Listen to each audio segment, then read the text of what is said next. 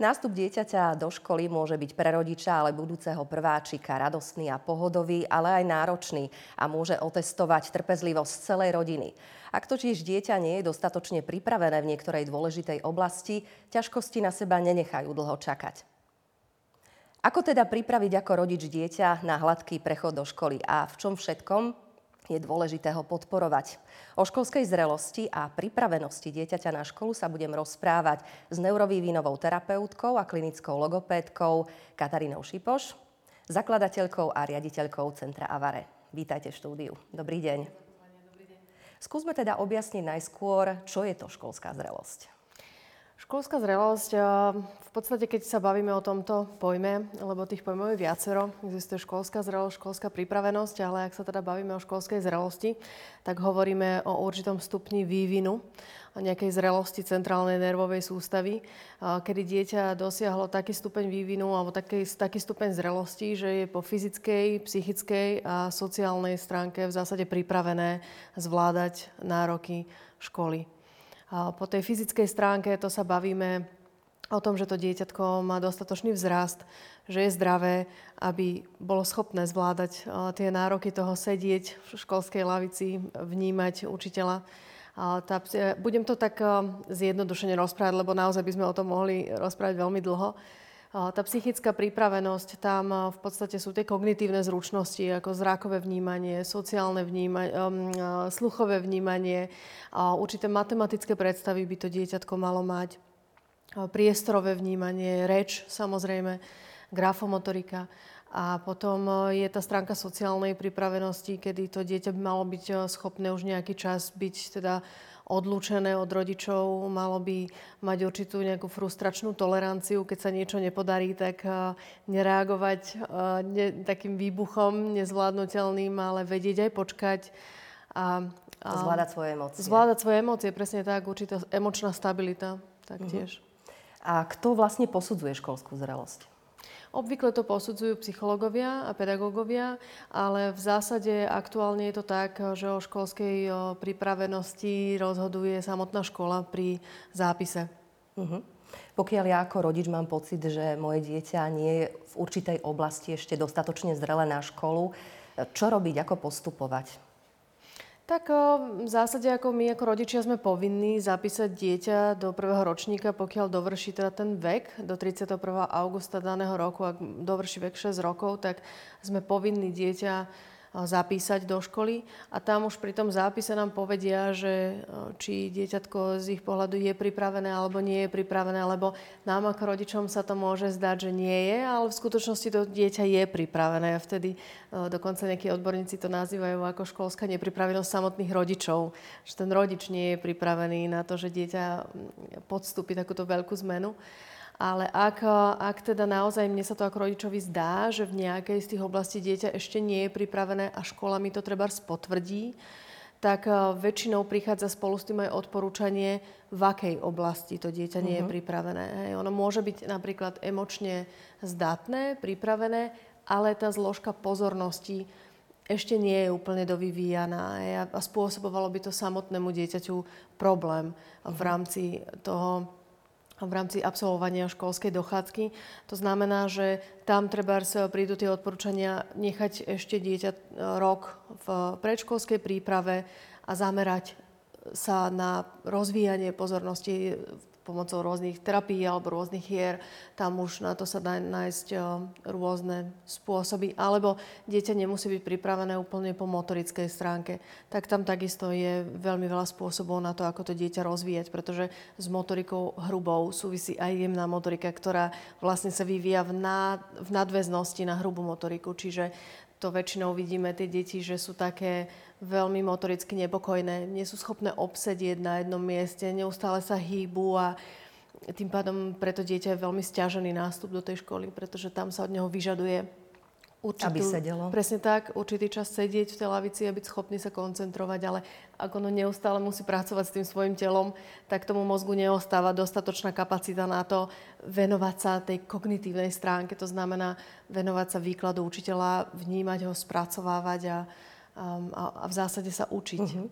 Takže... A z vašich skúseností naozaj ten rok dokáže ešte pomôcť dieťatku, aby sa pripravilo dostatočne, dostatočne na nástup do školy? Niektoré de- niektorým deťom ten rok stačí úplne ako keby prirodzene dozrejú počas toho roka a naozaj to vie veľmi pomôcť. Sú ale deti, ktoré dáme im odklad, ale počas toho roku odkladu nič s nimi aktívne nerobíme preto, uh-huh. aby sa teda rozvinuli v určitých oblastiach, tak ani ten rok nemusí byť úplne dostatočný. Hej. Čiže veľmi záleží od toho, aké je to dieťa, aké ťažkosti má, aké oblasti sú prípadne nedovyvíjané ešte, v akej miere sú nedovyvíjané. Hej. Čiže niekomu môže ten rok úplne prírodzene, spontánne pomôcť k dozretiu a iní potrebujú v rámci toho roka naozaj veľmi pomôcť. Mm-hmm. Tak skúsme poradiť rodičom, že ak naozaj majú takéto dieťa, čo by mali, v akej oblasti by mali to dieťa podporovať a čo sú tie signály, že naozaj tu by ešte mali pridať a čo teda robiť? Ak sa bavíme o takejto zrelosti alebo pripravenosti, tak z môjho pohľadu by sme sa nemali baviť o tom šiestom roku až. Uh-huh. Pretože ono v podstate to už je dôsledok toho, čo sa dialo dovtedy. To dieťa sa v, v rámci prvých šiestich rokov rozvíja po všetkých tých stránkach, ktoré sme spomínali, po motorickej, po kognitívnej stránke, po sociálnej stránke. Tam má obrovský vplyv rodina. Čiže tých 6 rokov už v podstate sa pripravujeme na nástup e, do školy. Hej. Čiže ak e, sa bavíme o, o dieťati predškolského veku, tak je veľmi, veľmi dobré, aby rodičia s deťmi veľa čítali, aby sa veľa rozprávali, aby venovali naozaj im ten čas čo najmenej by tie deti mali tráviť pred e, obrazovkami. Naozaj, ako sú na to mnohé štúdie, ktoré pot, mm-hmm. teda potvrdzujú, že ten vývin nervovej sústavy potom veľmi zaostáva a to dieťa nie je dostatočne pripravené, ak trávi veľa času. Takisto veľa pohybu by mali rodičia zaradiť do svojho života, pretože dnes máme veľmi sedavý spôsob. To dieťa ráno dáme do auta, vyložíme pred škôlkou, prejdeme doslova pár metrov a po obede sa deje to isté. Vyzdvihujeme dieťa, sadáme do auta a odchádzame. A to nie je úplne ideálne. To dieťa má veľmi riadený ten čas, čiže voľná prírodzená hra, tie ihriska majú stále svoj zmysel, svoje opodstatnenie. Keď sa dá trampolíny, hojdačky, to všetko sú skvelé nástroje na rozvíjanie tzv. rovnovážneho systému u detí, ktorý, ktorý napomáha alebo integruje všetky mhm. ostatné uh-huh. zmyslové systémy. Čiže ak je on dobre rozvinutý, tak aj to dieťa bude lepšie pripravenejšie um, do školy. Takisto um, ne, chodiť s dieťaťom do kolektívu aby si zažilo, a čo sa stane, keď mu nejaké iné Postupne dieťa... ho pripravovať na, na socializáciu. Presne tak, uh-huh. pretože sa stane na tom ihrisku jednoducho, že nejaké iné dieťa mu nejakú hračku vezme. A teraz, ako to moje dieťa zareaguje? Je schopné nejak riešiť ten konflikt? Samozrejme, ono to nemá hneď e, v sebe, že ako. To sú veci, ktoré my ich musíme učiť. Aj keď dieťa chodí do škôlky, tak aj tá škôlka mu k tomu dopomáha. Čiže ten kontakt s rovesníkmi je nesmierne dôležitý. Takisto vplyv nás ako rodičov vo vzťahu k tomu dieťaťu. Umožňujeme mu ísť do nejakého rizika, alebo ho chránime príliš a vlastne mu nedoprajeme zažiť aj tú frustráciu, uh-huh. aj to zlyhanie a všetky tie nejaké situácie, s ktorými bude aj v škole. My sme sa tak uzatvorili všetci a zvlášť teda v tejto ťažkej dobe, ktorú máme za sebou v nejakej bubline a tá socializácia naozaj na tú málo detí už je pripravených v dnešnej dobe. Vnímate to aj vy tak, že z vášho pohľadu deti, ktoré k vám treba schodia do centra, majú naozaj v tejto oblasti veľké problémy, čo sa týka socializácie? Vnímam. A musím povedať, že keď som založila centrum pred 11 rokmi, tak nestretávala som sa ešte s toľkými deťmi, ktoré by spadali do toho autistického spektra. To je mm. prvá vec. Kde viac menej ruka v ruke s tým ide to, že je tam nejaký problém v rámci socializácie alebo problém. komunikácie. Mm-hmm. Presne tak. Čiže jednak v tomto vidím veľký rozdiel.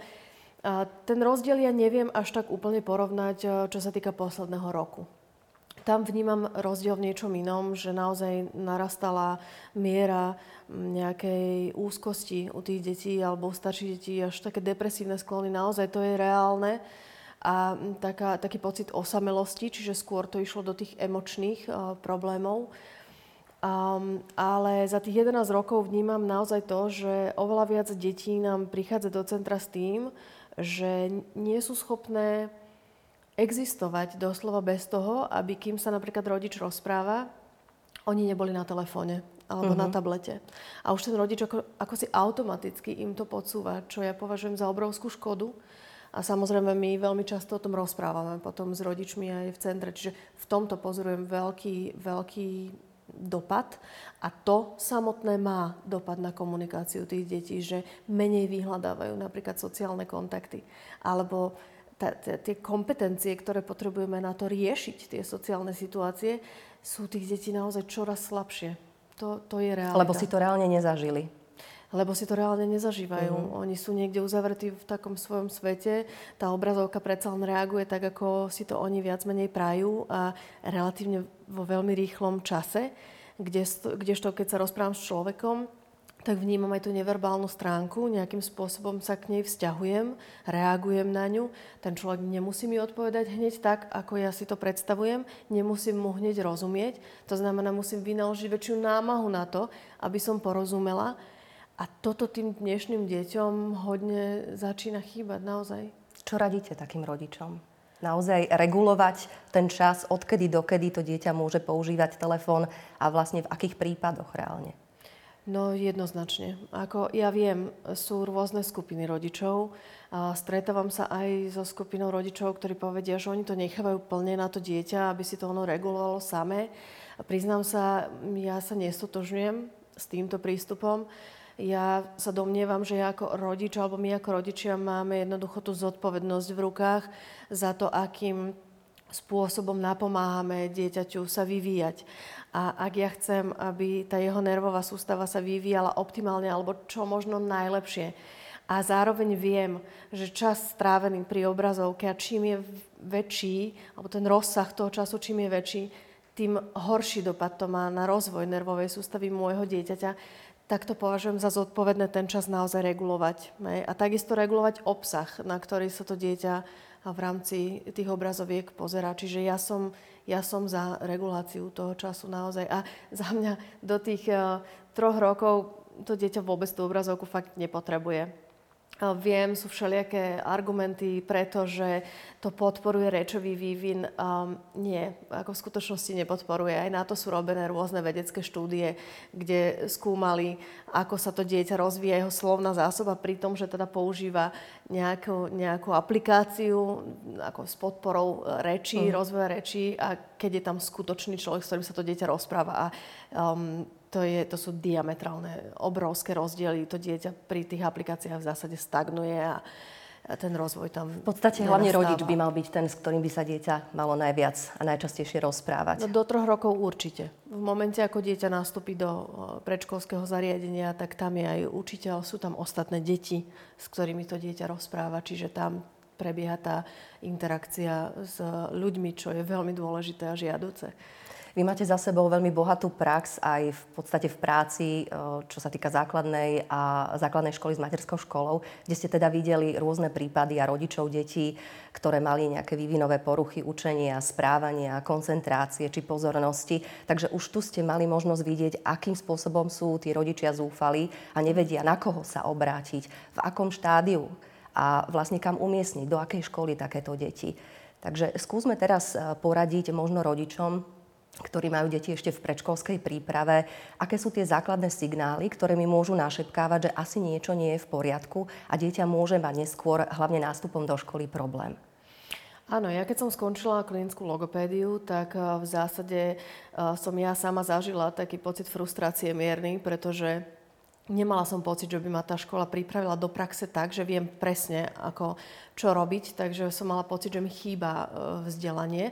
To znamená, že som sa začala viac orientovať e, do toho školského systému, chcela som mu rozumieť viac a vidieť naozaj tie deti, ako fungujú v e, školách. Takže som začala pracovať v e, základnej škole s materskou školou.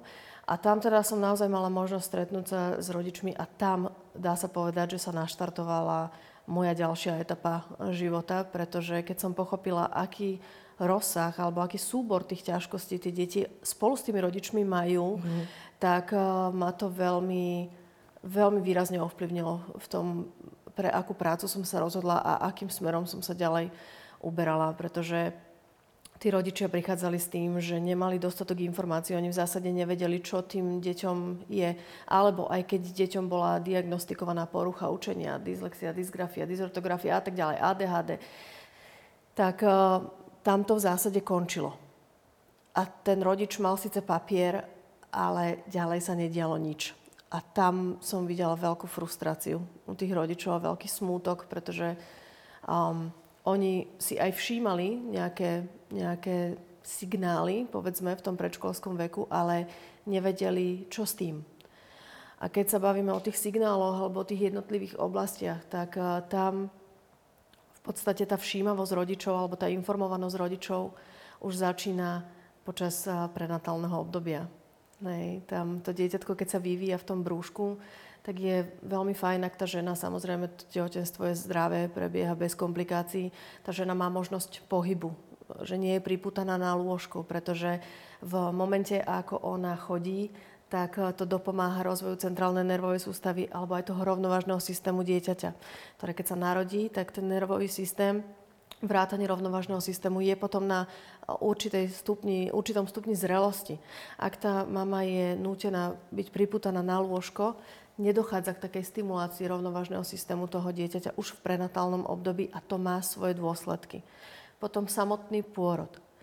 V dnešnej dobe už verím, že väčšina rodičov vie, že naozaj najideálnejší pôrod je ten prírodzený vaginálny pôrod, kedy všetko prebieha bez nejakých komplikácií.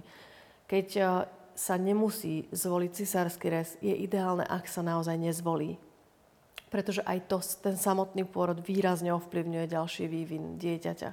Pri samotnom pôrode sa aktivujú vhodným spôsobom tzv. novorodenecké reflexy, ktoré neskôr majú vplyv na vývin motoriky, ale aj kognície vo vyššom veku. Hej? Čiže čím menej zásahov do tohto, alebo čím je viac možností k tomu prírodzenému prístupu, tak tým lepšie. Potom samotné roky toho dieťaťa už po narodení. Má dostatok stimulácie to dieťa alebo nemá? Alebo má jej až príliš? Do akej miery pomáhame tomu dieťaťu pri tom motorickom vývine? Dávame ho do tých sedátok, lehátok, chodítok. Teraz je taká móda zavesiť na dvere také tie gumené popruhy a vlastne dáme tam 4-5 mesačné dieťa, ono sa odráža, ale to je veľmi, veľmi neprirodzený. Zradná cesta. A veľmi zradná cesta, presne uh-huh. tak, mhm. pretože to, tie, tie, tie štádia motorického vývinu majú svoj, svoj význam, svoje opodstatnenie a keď ich dieťa vynechá, napríklad to môže byť prvým signálom, kedy rodič môže spozornieť, že dieťa neplazilo vo vývine, alebo neštvornoškovalo, alebo začalo chodiť neskôr, ako potom 15. mesiaci. Ono je stále ako norma považované do 18. mesiaca um, veku dieťaťa, že keď začne chodiť v 18. mesiaci, tak je to v poriadku. Ja osobne spozornievam skôr, podstatne mm-hmm. skôr. Čiže ten motorický vývin toho dieťaťa je signál, ktorý si môže rodič všimnúť. Ak tam je nejaká odchýlka, tak treba spozornieť už tam. Netreba to preháňať v tom zmysle, že teraz chytiť paniku a že niečo nie je úplne v poriadku s tým dieťaťom. Môže, nemusí to tak byť, ale spozorníme. Takisto rečový vývin. Ak dieťa v tom roku už nerozpráva nejaké slova, jednoslovné vety, um, potom v dvoch rokoch nejaké dvojslovné a tak ďalej, že sa to pomaličky nerozvíja týmto spôsobom, alebo dieťa stráca chuť a záujem komunikovať, že viac menej sa tak izoluje. Um, ak to nastáva okolo toho 15. 18. mesiaca um, života dieťaťa alebo veku, tak uh, tam by mal rodič naozaj veľmi spozorniť, pretože sa môže jednať o poruchy autistického spektra, pretože veľmi často práve v tom čase sa začínajú ako keby prejavovať, že do toho veku dieťa sa rozvíja relatívne OK a v tom veku nastáva nejaký zlom. Čiže tam by som spozornila naozaj veľmi v takomto prípade, pretože to dieťa treba podchytiť veľmi včas a nastaviť ho naozaj na správne metódy, pretože od tých 4-5 rokov pri tom autistickom spektre poruch je kľúčové e, začať so správnymi terapiami. Čiže aj ohľadne toho rečového vývinu, ako rodič by mal spozornieť, keď dieťa neudržiava zrakový kontakt. Hej. Alebo v rámci takého v rámci takých prejavov v správaní, že to dieťa naozaj nie je schopné obsedieť, nie je schopné vydržať spočinúť na nejakom mieste alebo príliš veľa strieda jednotlivé činnosti. Nevie sa sústrediť ako keby na jednu činnosť. Áno, ono sa to uh-huh. pomaličky rozvíja. My nemôžeme chcieť od, roč, od ročného, dvojročného dieťaťa plnú koncentráciu na pol hodinu. Hej? Ale my to vidíme v tom správaní u toho dieťaťa, že príliš je také ako keby chaotické v tom, čo robí a nedokáže poňať. Alebo to dieťa má nedostatočné sluchové spracovávanie. Že ten rodič vidí, že to dieťa počuje, ale napríklad oneskorene reaguje alebo má stále um, nečistú výslovnosť aj v 4., 5., nedaj Bože, 6. roku, tak vtedy toto sú signály, ktoré by ten rodič mal reflektovať a začať vyhľadávať pomoc. Predpokladám, že takých centier ako je vaše je asi viacej, lebo nie každý rodič má tie možnosti, jednak časové, možno aj finančné. Nie všetci bývajú v Bratislave, čiže v rámci Slovenska je viacej takýchto terapeutov a špecialistov, ktorí dokážu rodičom pomôcť. Skúsme im teda poradiť, na koho sa ako v prvom rade obrátiť, ak zistia takéto príznaky, ktoré ste práve spomenuli. Určite. Centier takých podobných, ako je to naše, je určite viac na Slovensku. My dokonca školíme odbornú verejnosť. To znamená, že my sme už vyškolili spústu terapeutov, ktorí aj v rámci Slovenska alebo v rámci Českej republiky dokážu pracovať podobným spôsobom, ako pracujeme v našom centre. Um, čo by som im odporúčala? Pokiaľ má dieťa nejaký fyzický problém, to znamená, treba vynechá nejaké štádium v rámci motorického vývinu, tak je fajn obrátiť sa na fyzioterapeutov. Hej? Nechať si nimi poradiť, či je to v poriadku, prípadne to skontrolovať, prípadne nastaviť to dieťa na nejaké cvičenia, aby sme to v tom čase, kedy sa to dá veľmi jednoduchým spôsobom vyriešiť, tak to podporme. Takisto logopéd. Na návštevu logopéda nikdy nie je príliš skoro pretože um, aj ten logopéd, ak vie presne, čo má robiť a vie sa na dieťa pozrieť naozaj komplexne, tak si vie zhodnotiť, že napríklad tá hrubá motorika toho dieťaťa sa nerozvíja úplne optimálne, čiže tam nemôžeme veľmi predpokladať, že aj reč bude napredovať uh, ideálne. Čiže už tam ten logopéd môže spozornieť a môže treba pomôcť rodičovi alebo ho podporiť, ako môže dieťaťu pomôcť. Samozrejme, už keď príde dieťa vo veku 4, 5, 6 rokov, tak uh, veľa logopedov rieši výslovnosť, pretože to, to je také najbežnejšie. To je to najbežnejšie a tam to vidíme, pretože vidíme, že to dieťa nerozpráva čisto. Ale dobrý logopéd by mal spozornieť už skôr a mal by rodičovi povedať, že reč ako taká je následkom mnohých ďalších oblastí, ktoré sa musia u dieťaťa rozvinúť optimálne. Čiže takisto logoped je ten odborník, ktorého by mal rodič navštíviť. Potom môže sa poradiť eh, rodič so psychologom alebo kľudne so špeciálnym pedagógom. Čiže toto je taká, prípadne keď sú tam väčšie nejaké poruchy, tak samozrejme neurolog je na mieste navštívi, alebo pediatr. Pediatr by mal byť ďalší článok, ktorý by mal rodičom ako keby pomôcť v tom, že im ich odporúči. Naviesť že ich presne tak, na rôznych naviesť. odborníkov. Áno. Uh-huh. Vy máte za sebou naozaj ako veľmi bohatý životopis.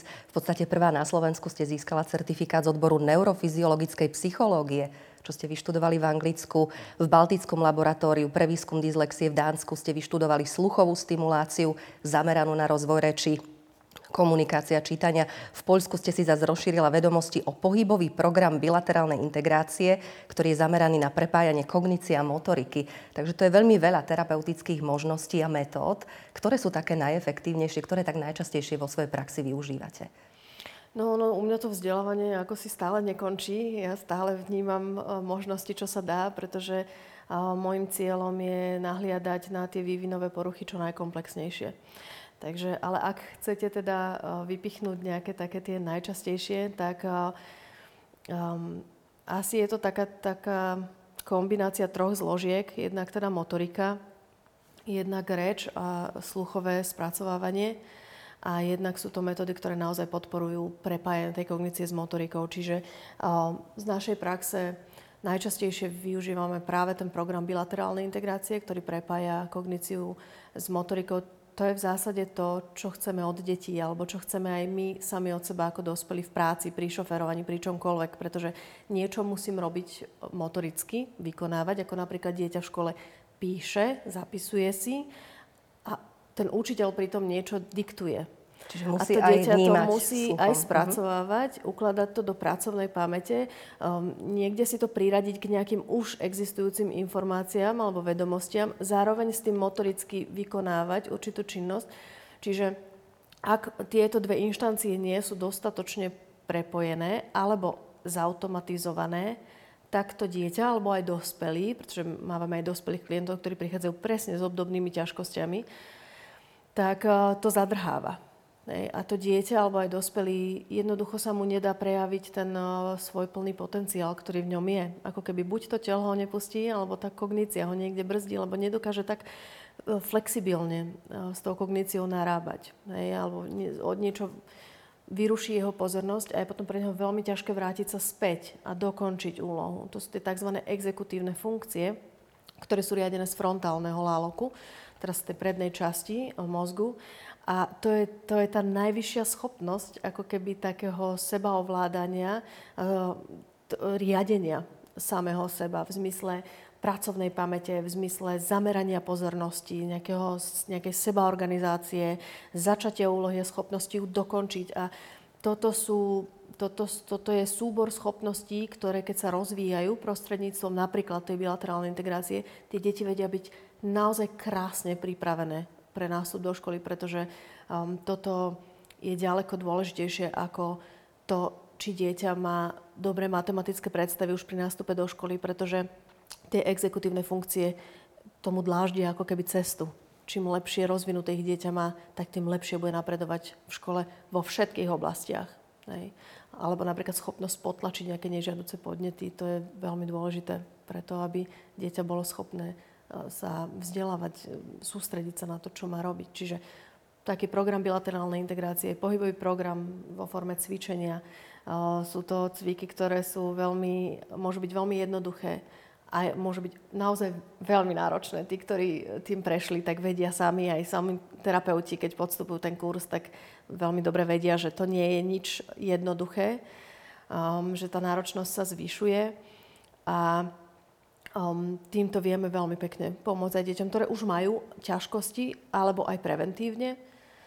Ďalším takým programom je určite metóda IMPP, to je tiež pohybový program, ktorý je trošičku inak orientovaný, je podstatne statickejší, ale je zameraný na prácu s tzv. primitívnymi alebo novorodeneckými reflexami, ktoré sa snaží potlačiť, pretože oni vo vývine spontánne sú nahradené, akoby potlačené, sú nahradené vyššími tzv. posturálnymi reflexami, ktoré nám pretrvávajú prítomné po zvyšok života.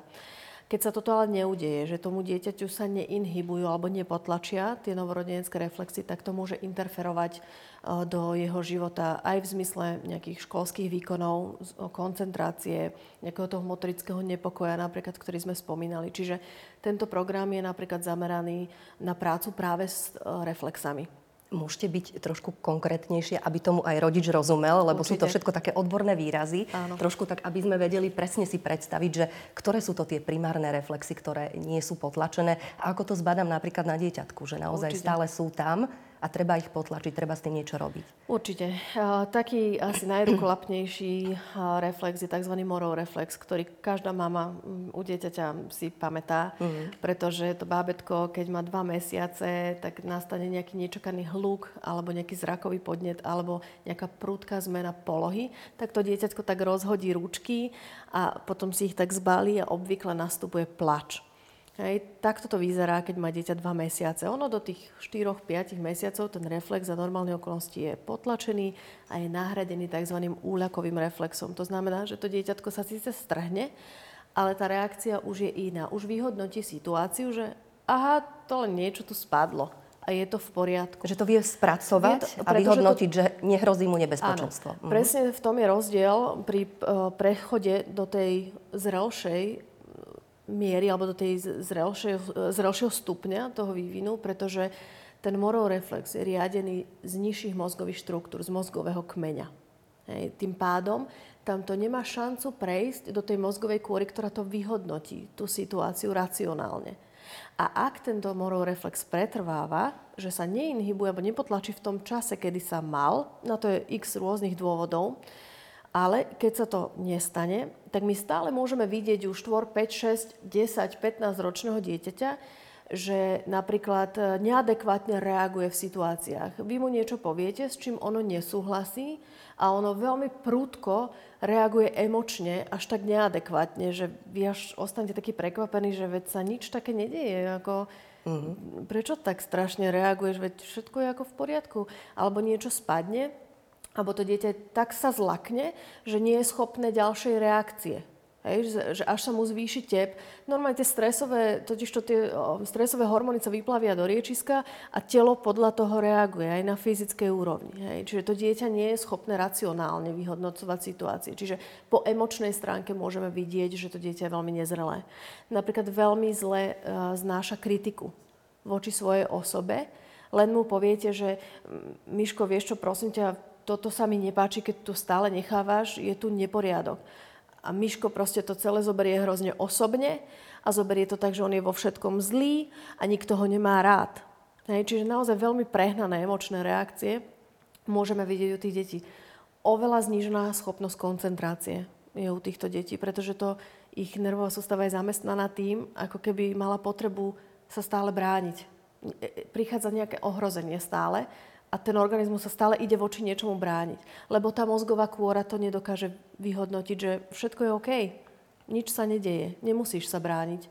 Len ten, ten nervový systém reaguje automaticky, to je reflex, hej. To je ako keď sa chytíte horúce platne, tak uh, vy nepriložíte tú ruku a nepomyslíte si, že hm, také nejaké to je horúce, mala by som otiahnuť ruku. To, to telo reaguje za vás. A tak je to aj pri morovom reflexe napríklad. Mm-hmm. Čiže on zasahuje hodne do, tej emo, do toho emočného prežívania, do koncentrácie, do schopnosti sústrediť sa. Potom sú tam rôzne ďalšie reflexy, ako napríklad asymetrický tonický šijový reflex, ktorý, ak dieťa preskočí štádium plazenia, s veľkou pravdepodobnosťou je stále prítomný. A e, spôsobuje ťažkosti napríklad pri lateralite. Že dieťa má potom skríženú lateralitu alebo nevyhranenú lateralitu, že preferuje práve oko a ľavú ruku, alebo naopak, alebo ľavú mhm. nohu. Hej. Čiže potom môže, môžu byť určité reakcie toho dieťaťa spomalené. Že to telo musí chvíľku zaváhať, ktorú stranu a ako to použiť, ako situáciu vyhodnotiť.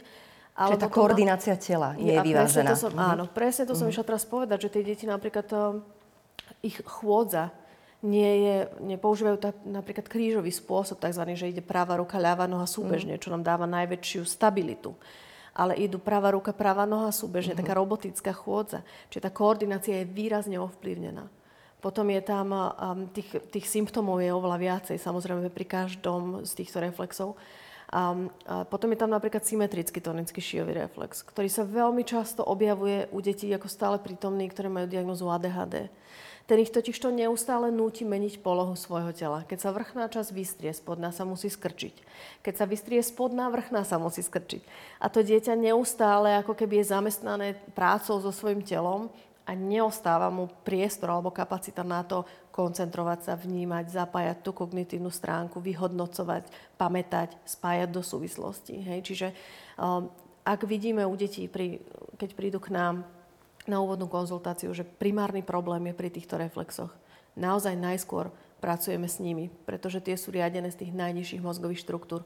A keď tam sa nedá do poriadku, to, čo sa má dať do poriadku, tak to interferuje aj smerom hore, k tej mozgovej kôre. Hej? Čiže najskôr, keď chceme postaviť dom, musíme mať dobré základy, nebudeme stavať hneď strechu. Uh-huh. A takto vlastne postupne my volíme ten program pre to dieťa podľa toho, aké ťažkosti to dieťa má, alebo ten dospelý, a podľa toho vlastne zvolíme program. Ak vieme, Áno.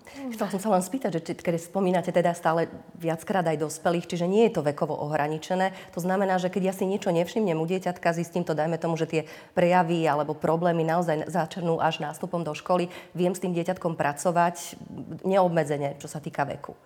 Tak určite áno, jasné. Vieme s tým uh-huh. pracovať. Samozrejme, tá flexibilita v rámci nervovej sústavy je iná u detí a u dospelých. Uh-huh. Tie deti oveľa ľahšie a rýchlejšie sú schopné sa z tých ťažkostí dostať. Dospelí tiež, ale trvá to napríklad dlhšie. Hej? A nie všetko a nie v úplnej takej miere je možné odstrániť. Čiže u dospelých to trvá dlhšie, ale vekovo to obmedzené nie je.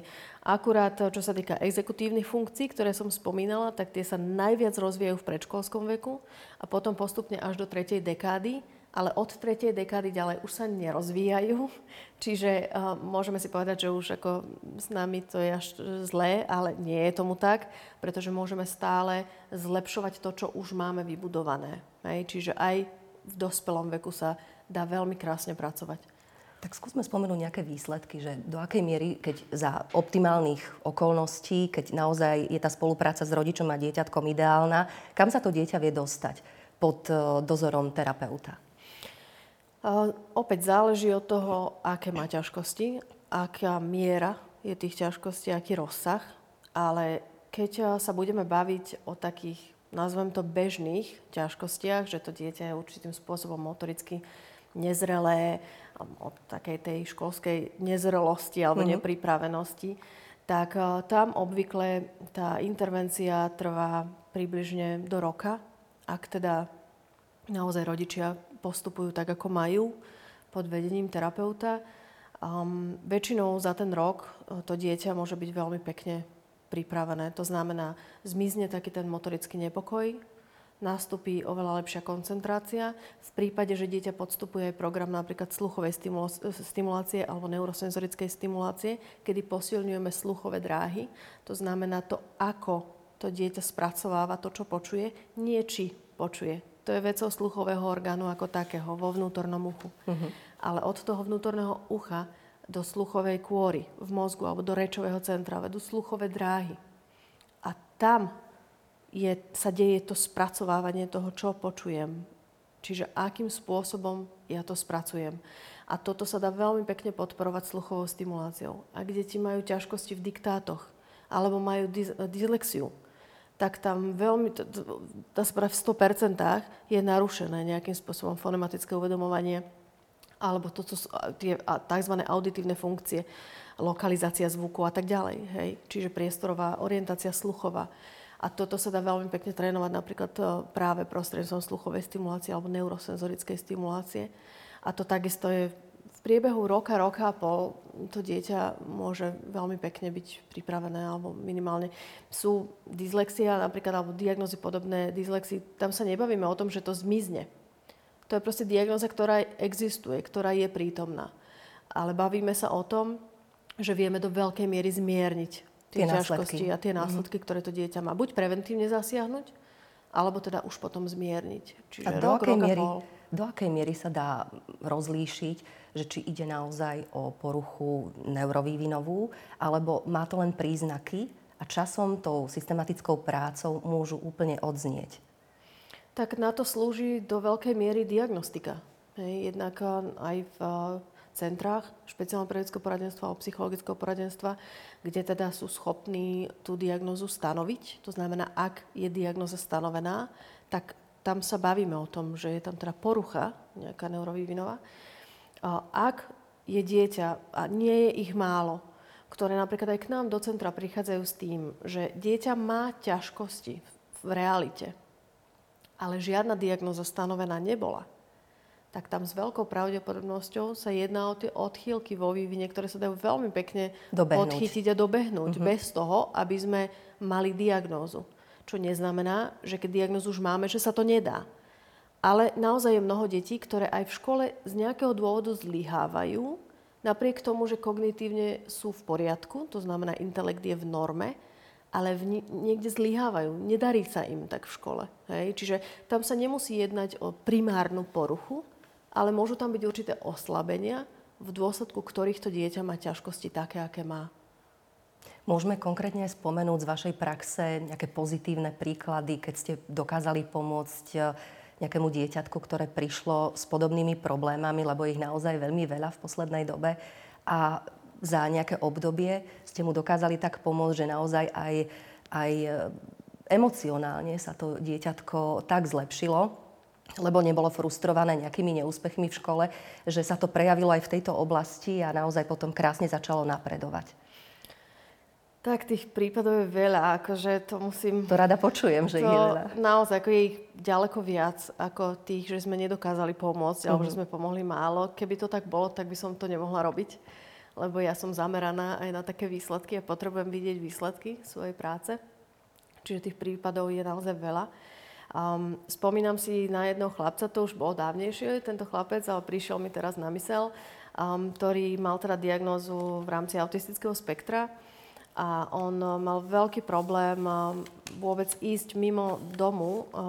V škôlke to bol veľký problém, pretože veľmi mu vadili hluky, rôzne zvuky.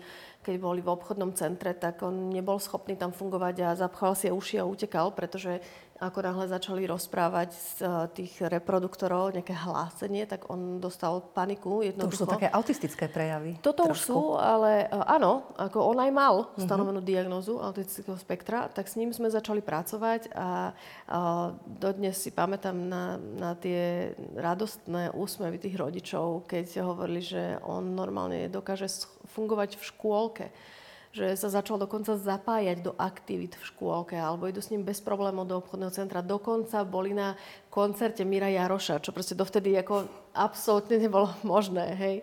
A im to výrazne zlepšilo a zmenilo kvalitu života. Ako rodine celé. Ako rodine celé, hej. Čiže to je jeden z prípadov. Potom spomínam si na e, dievča, ktoré bolo z lekárskeho prostredia. Obidvaja rodičia boli e, lekári.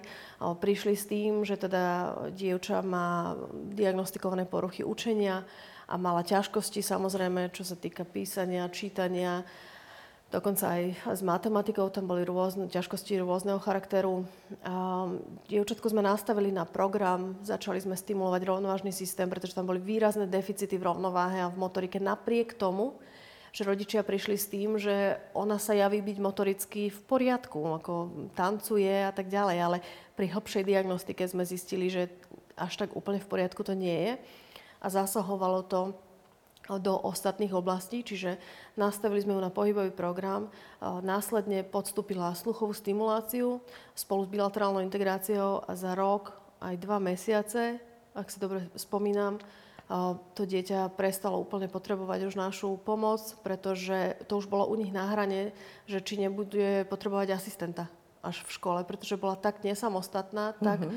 veľmi vyžadovala pomoc. Učili sa doma 2-3 hodiny denne, čo je absurdné. To je obrovská záťaž na celú rodinu. Aj na to samotné dieťa, lebo ono vníma, že niečo nie je tak, ako by malo byť, alebo nejde jej to Zvlášť, tak. Zvlášť, keď je to ostatní. inteligentné dieťa, tak Presne si to veľmi tak. dobre uvedomuje, že niečo nie je v poriadku. Presne tak, čiže za rok a dva mesiace to dieťa si začalo vyžadovať, aby jej kupovali rodičia knihy. To znamená, začala čítať, začala mať záujem o čítanie začala nadvezovať ona sama sociálne vzťahy, to znamená priateľstva, kamarát, kamarátky, mala ich ďaleko viacej. Chcela ísť sama už von, čo predtým proste nebolo. Hej. Tá komunikácia bola na úplne inej úrovni. Zrazu z diktátov, kedy dostávala štvorky, peťky, dostávala dvojky. Hej. Čiže a to sebavedomie jej začalo narastať. A to takisto je veľká zmena pre to dieťa aj pre tú rodinu. Uľaví sa im jednoducho vo veľkej Určite miere. Áno. A takýchto príbehov by som vám vedela hovoriť naozaj veľmi veľa. To sa veľmi dobre počúva, to je veľká nádej pre mnohých rodičov, ktorí o takýchto terapeutických možnostiach netušili a majú ich deti podobné diagnózy, ako sme spomínali v tomto rozhovore. Eh, existuje však skupina rodičov, ktorí, dajme tomu, sú za prirodzený vývin dieťaťa a za čo najmenšie zasahovanie do toho, akým spôsobom sa to dieťa vyvíja. Čiže kedy začne rozprávať, kedy začne chodiť, kedy sa bude cítiť na to, aby bolo zrelé na školu. Aký je váš názor na vôbec, dajme tomu, tú predškolskú prípravu, ktorá v podstate od septembra bude už povinná? Ak sa pýtate na to, či som za to, aby bola predškolská príprava povinná, tak ja sa k tomu prikláňam, uh-huh. aby bola. Pretože zažila som aj vo svojej praxi naozaj prípady detí, ktoré prichádzali s tým, že nikdy neboli zaradené do predškolskej prípravy, to znamená, nikdy nechodili do škôlky alebo do nejakého školského zariadenia.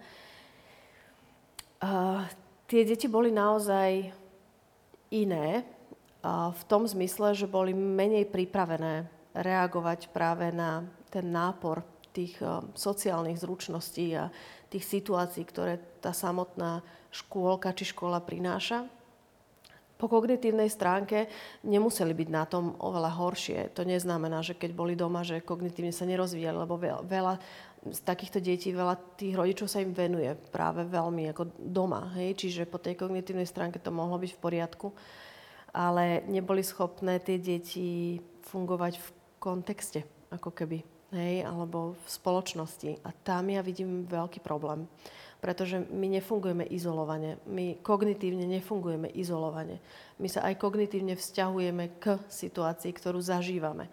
a tam nadobúdame zručnosti, skúsenosti. Čiže z môjho pohľadu tá predškolská príprava je dôležitá naozaj po všetkých týchto stránkach. Pretože keď som bola školiť na východnom Slovensku, kde teda to bolo konkrétne v škole, e, ktorá mala hodne veľké rómske zastúpenie napríklad, tí deti vôbec nechodili do škôlky, pretože jednoducho tí rodičia žiaľ nemali tie možnosti, boli príliš málo vzdelaní, nevedeli tie deti viesť tak, ako by bolo vhodné.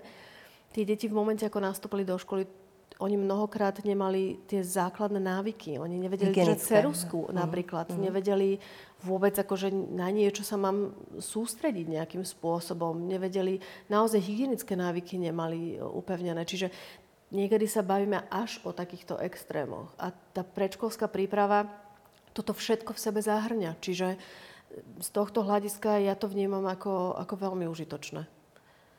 Existujú výnimky samozrejme, ale neviem, či to je predmetom nášho rozhovoru teraz. Určite že... nie. Zaujímal ma váš názor na tú predškolskú prípravu, lebo veľa sa o tom samozrejme hovorí a z toho, čo ste aj povedali, čo doteraz odznelo, že naozaj mnohé signály si rodičia ani nemusia všimnúť a napriek tomu majú pocit, že dieťa je, dajme tomu, do školy pripravené a predsa prídu nejaké problémy nástupom do školy. Takže aj z tohto pohľadu asi má ten zmysel, aby tá predškolská príprava bola, kde aj učiteľ môže zbadať nejaké príznaky, lebo má viacej skúsenosti a tá interakcia s ostatnými deťmi je tiež veľmi dôležitá. Určite, plne súhlasím s tým, čo ste povedali teraz. Vy ste už naznačili, že teda chodíte aj po Slovensku, školíte, stretávate sa aj s inými učiteľmi alebo možno špeciálnymi pedagógmi, ktorí pracujú na školách. Aká je tá spolupráca podľa vás taká ideálna, ktorá by mala byť, keď prídu nejaké problémy, čo sa týka tej kombinácie žiak, rodič, škola alebo školský pedagóg a terapeut, ktorý má pomôcť? Tak e, určite je vhodné a veľmi dobré a efektívne, keď tá spolupráca je nastavená. Spomínam si teraz nedávno na ďalší teda príbeh jednej klientky, o ktorej to presne takto prebehlo.